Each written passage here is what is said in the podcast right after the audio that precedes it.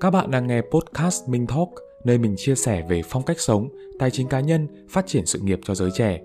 Mình là Minh Lưu, giảng viên ngành quản trị kinh doanh, host của podcast này. Nào, hãy cùng nhau sống hết mình và trở thành phiên bản tốt nhất của chính mình bạn nhé. Xin chào tất cả các bạn đã quay trở lại với kênh podcast Minh Talk.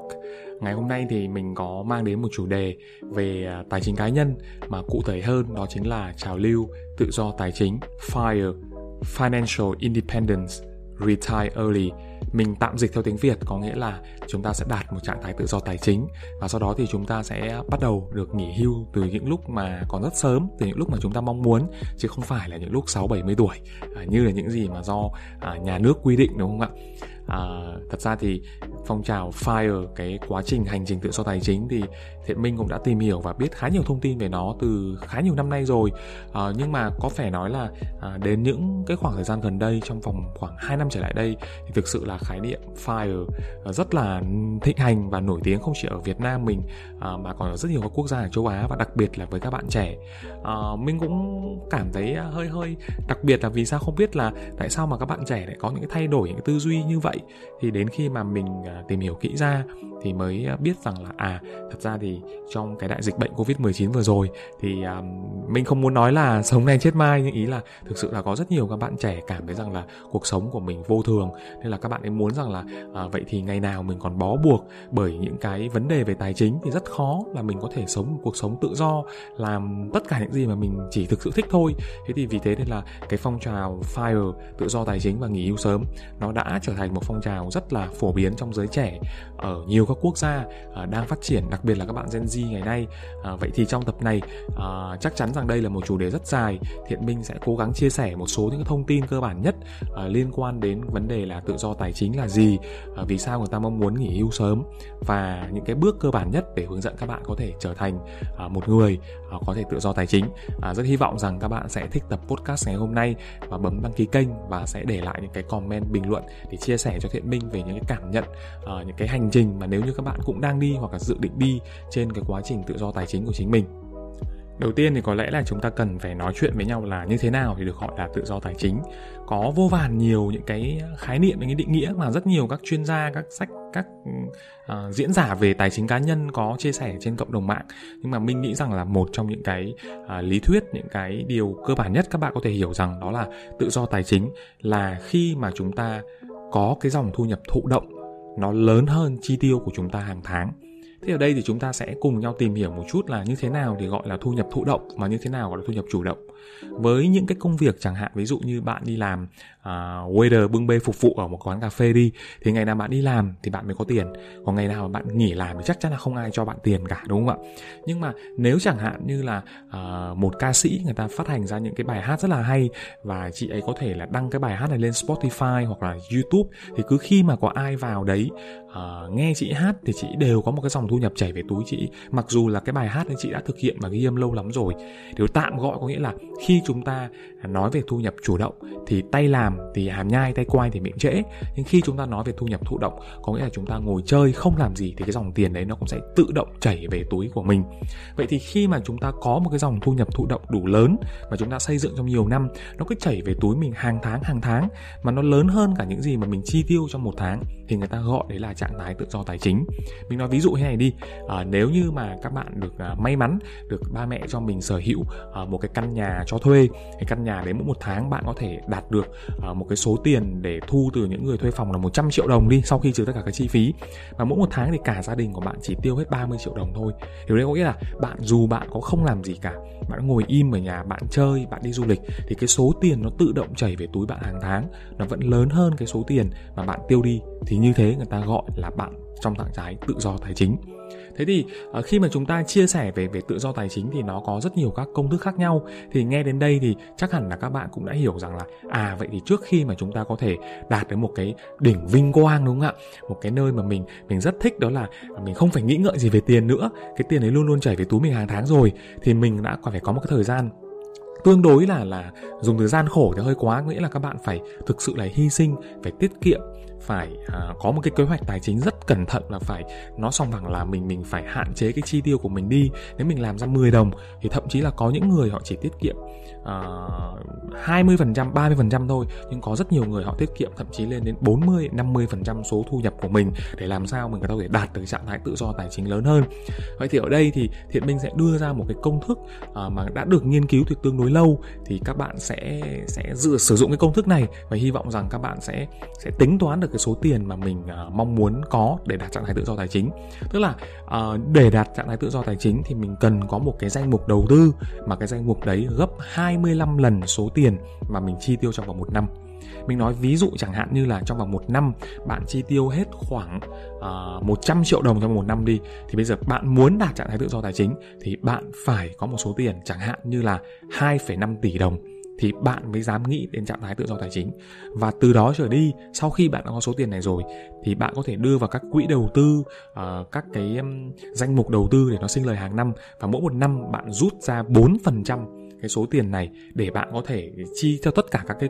nhu cầu trong cuộc sống của mình thì chắc chắn rằng là bạn sẽ không phải phải lo nghĩ gì cả và cái trạng thái tự do tài chính của bạn nói chung là tương đối là bền vững.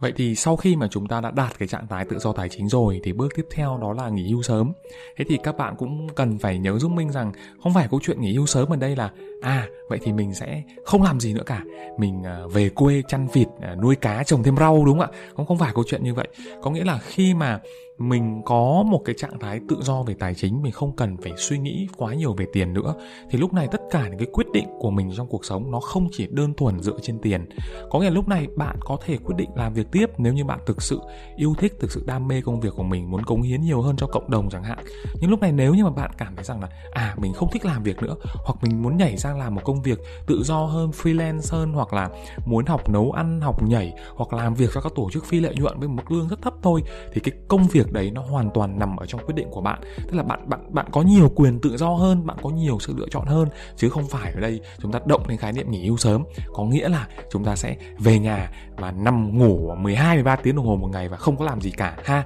Vì thế nên là cũng rất là muốn giải thích với tất cả các bạn. Khi mà rất nhiều bạn cũng chưa thực sự hiểu cái câu chuyện này, nên khi mà nhắc đến khái niệm tự do tài chính. Thì các bạn rất hay phản vệ rằng là à thế tại sao mà tôi đang ờ, làm việc như thế này, đang cống hiến cho xã hội như này, mà tại sao lại bắt tôi nghỉ việc? Không, các bạn không cần phải nghỉ việc nếu như các bạn vẫn yêu thích công việc đó. Ha!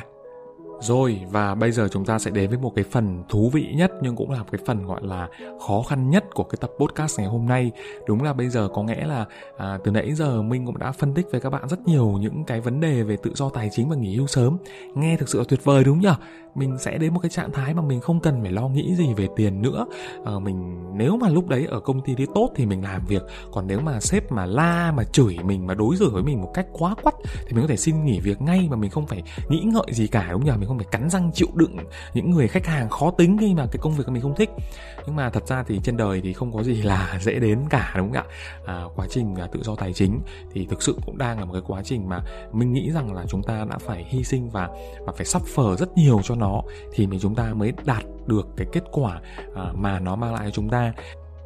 Thật ra thì đến ngày hôm nay Thiện Minh cũng đã trên cái con đường thực hiện tự do tài chính và nghỉ hưu sớm của mình được vài năm nay rồi và thật ra thì mình cũng đã tính cũng phải mất tầm khoảng độ 5 đến 6 năm nữa thì mình mới có thể đạt được cái trạng thái này. Nhưng mà sau khi mà tìm hiểu rất nhiều các cái sách các cái nguồn tư liệu tài liệu ở trên mạng internet thì ngày hôm nay mình rất mong muốn được chia sẻ với các bạn năm bước thật là ngắn gọn, thật là dễ hiểu để chúng ta có thể đạt được trạng thái tự do tài chính.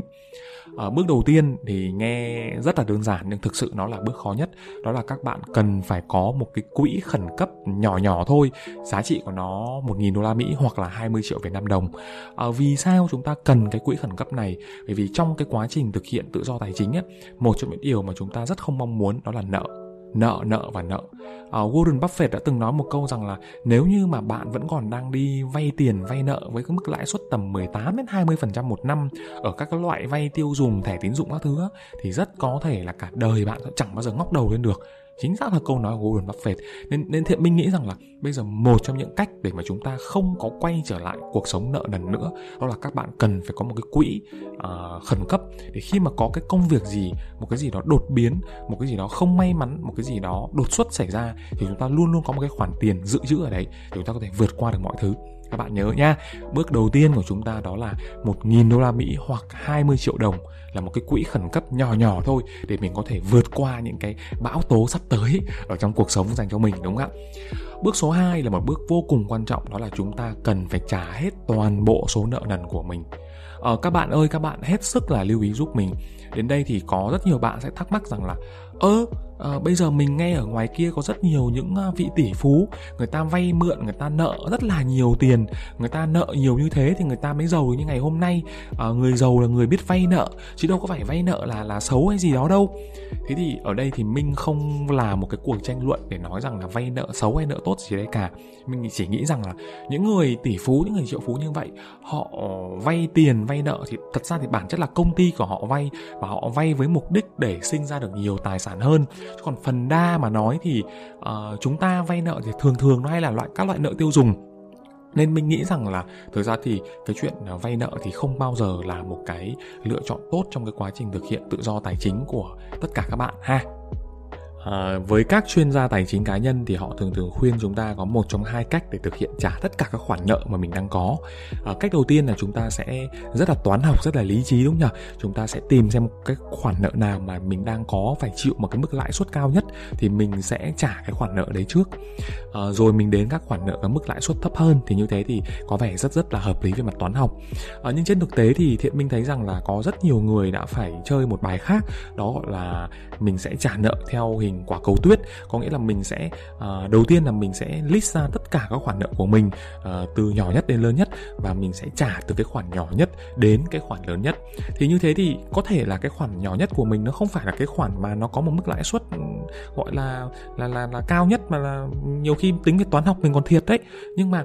vì là bây giờ mình trả được những cái khoản nợ nhỏ như thế, mình tạo cho mình một cái niềm tin, mình tạo cho mình một cái cái động lực. À bây giờ tôi đã oánh được cái khoản nợ này rồi, thì rất có thể là các khoản nợ tiếp theo, tôi cứ từng bước từng bước từng bước, tôi cứ tiến dần tiến dần tiến dần, thì tôi dần dần tôi sẽ trả được hết nợ. Vậy thì cách thứ hai sẽ tạo cho chúng ta nhiều niềm tin và động lực hơn. Vậy thì sử dụng cách nào trong hai cách này thì tùy thuộc vào các bạn. Nhưng thiện mình nghĩ rằng mình có một điều chắc chắn muốn hứa với tất cả các bạn là khi mà các bạn đã thực hiện được việc trả hết toàn bộ nợ nần rồi, thì cái cảm giác mà mình không có nợ nần ai, nó sướng lắm các bạn ạ. Nó rất là hạnh phúc. Mình có có tiền là mình tiêu tiền của mình mình không có nợ nần ai, mình không phải trả lãi cho ai, mình không phải làm giàu cho ai cả. Mình nghĩ rằng cái câu chuyện mà chúng ta cứ cả đời nợ nần rồi đi trả lãi, rồi đi nuôi người này, nuôi người kia, thì mình nghĩ rằng không xứng đáng. Mình đã lao động và mình lao động rất chăm chỉ. Và các bạn xứng đáng có một tương lai tài chính vững vàng. Không ai có quyền hút máu các bạn bằng các loại lãi suất tài chính cả ở bước số 3 là một bước rất quan trọng. Khi đến bước số 3 sau khi các bạn đã trả hết tất cả các khoản nợ của mình, thì nếu các bạn có thể hình thành cho mình một quỹ dự phòng, có nghĩa là mình có một cái khoản tiền tiết kiệm trị giá 3 đến 6 tháng toàn bộ cái số chi tiêu của mình thì mình nghĩ rằng đó là một quyết định rất tuyệt vời. Chẳng hạn ví dụ như mỗi một tháng bạn chi tiêu hết 15 triệu. Vậy thì bạn có một khoản tiền tiết kiệm cất riêng ra khoảng từ 45 đến 90 triệu đồng, tức là khoảng từ 3 đến 6 tháng tổng cái tiền chi tiêu của mình thì lúc này bạn sẽ rất vững chãi về tài chính. Lúc này bạn sẽ không phải có những cái lo âu, cái stress, những cái căng thẳng về câu chuyện là ôi chẳng may mà Covid mà mình bị đuổi việc thì sao nếu mà bạn có bị sa thải chăng nữa, bạn có bị công ty lay off chăng nữa vì quá trình Covid-19 hoặc chẳng hạn bạn có những cái thay đổi về công việc không mong muốn thì bạn vẫn có một cái khoản tiền để có thể dự trữ và sống trong khoảng thời gian từ 3 đến 6 tháng nữa. Và trong khoảng thời gian này mình có rất nhiều những lựa chọn để tìm kiếm những cái công việc mới. Chưa kể là tâm sự mà nói với các bạn là thiện minh nghĩ rằng là tiền thì vốn là một cái loại gọi là power, một cái loại năng uh, gọi là quyền lực rất là hoành tráng đúng không ạ? Khi mà mình có một khoản tiền tiết kiệm mà ai trong gia đình đình mình mà xảy ra một câu chuyện là ốm đau bệnh tật gì đó lên bệnh viện mà mình có ngay 20 triệu, có ngay 30 triệu để cho người nhà của mình có thể yên tâm lên bệnh viện thì mình nghĩ rằng lúc này cuộc sống các bạn sẽ sẽ sướng hơn và sẽ sẽ tuyệt vời hơn rất là nhiều so với cái lúc mà mình chẳng có một xu nào dính túi và nợ nần rất nhiều, đúng không ạ? Nếu các bạn đã vượt qua 3 bước vừa rồi thì thật là chúc mừng các bạn. Các bạn là một số ít những người có thể vượt qua và có một cái nền tảng tài chính rất là chắc chắn. Bây giờ thì mình sẽ không cần phải quá lo nghĩ về câu chuyện là tiền ở đâu, mà bây giờ mình sẽ cần phải lo đến câu chuyện là à bây giờ làm thế nào để có thể tiền đẻ ra tiền được nhiều hơn. Vậy thì Thiện Minh nghĩ rằng đây là bước số 4 là cái bước mà chúng ta sẽ đầu tư, đầu tư, đầu tư, đầu tư càng nhiều thì càng tốt. Có người thì chỉ đầu tư 20% thu nhập thôi, nhưng Minh biết rất nhiều người đầu tư đến 50 hoặc 60% tổng thu nhập của mình để có thể nhanh hơn đạt cái trạng thái tự do tài chính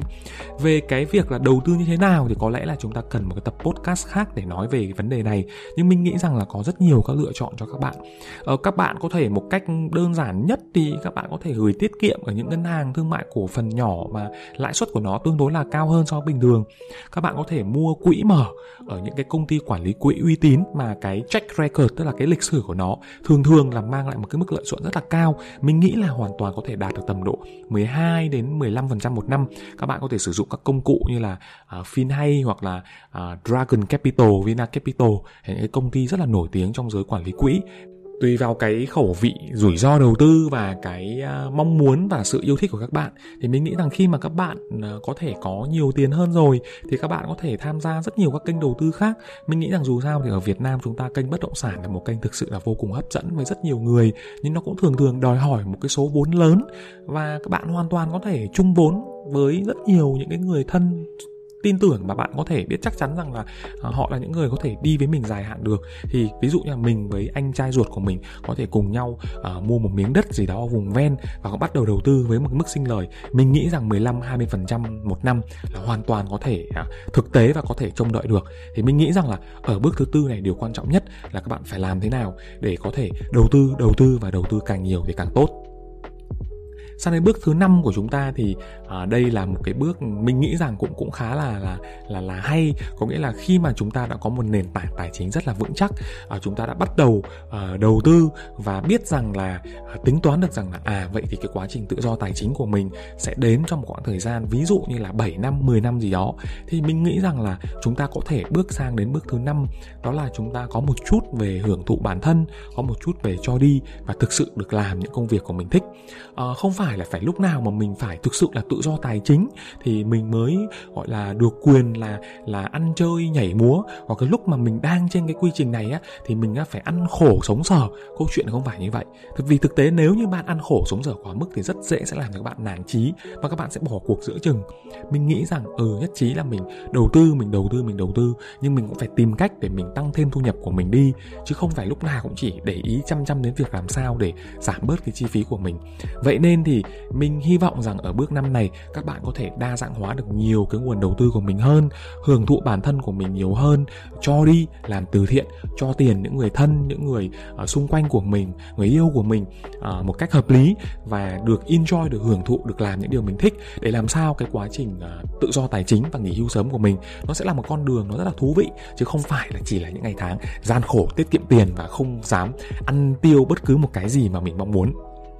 à, nếu các bạn đã nghe đến đây rồi thì mình nghĩ rằng là à, các bạn cũng đã mang trong mình những cái ấp ủ nhất định về việc là à mình sẽ bắt đầu xây dựng cái quá trình tự do tài chính và nghỉ hưu sớm cho mình. À, thật ra thì đây là một con đường mình nghĩ rằng là rất gian nan chứ không hề đơn giản chút nào. Mình rất hy vọng nhận được những cái sự ủng hộ những cái comment những cái bình luận của các bạn về cái quá trình à, các bạn đã thực hiện và đã gặp những cái khó khăn nào về quá trình tự do tài chính và nghỉ hưu sớm của mình. Để ở trong những tập podcast theo à, thì mình có thể à, à, bàn bạc với các bạn có thể thảo luận với các bạn à, nhiều hơn nữa về chủ đề đề này. À, chúc tất cả các bạn thành công và sẽ có một buổi cuối tuần vui vẻ.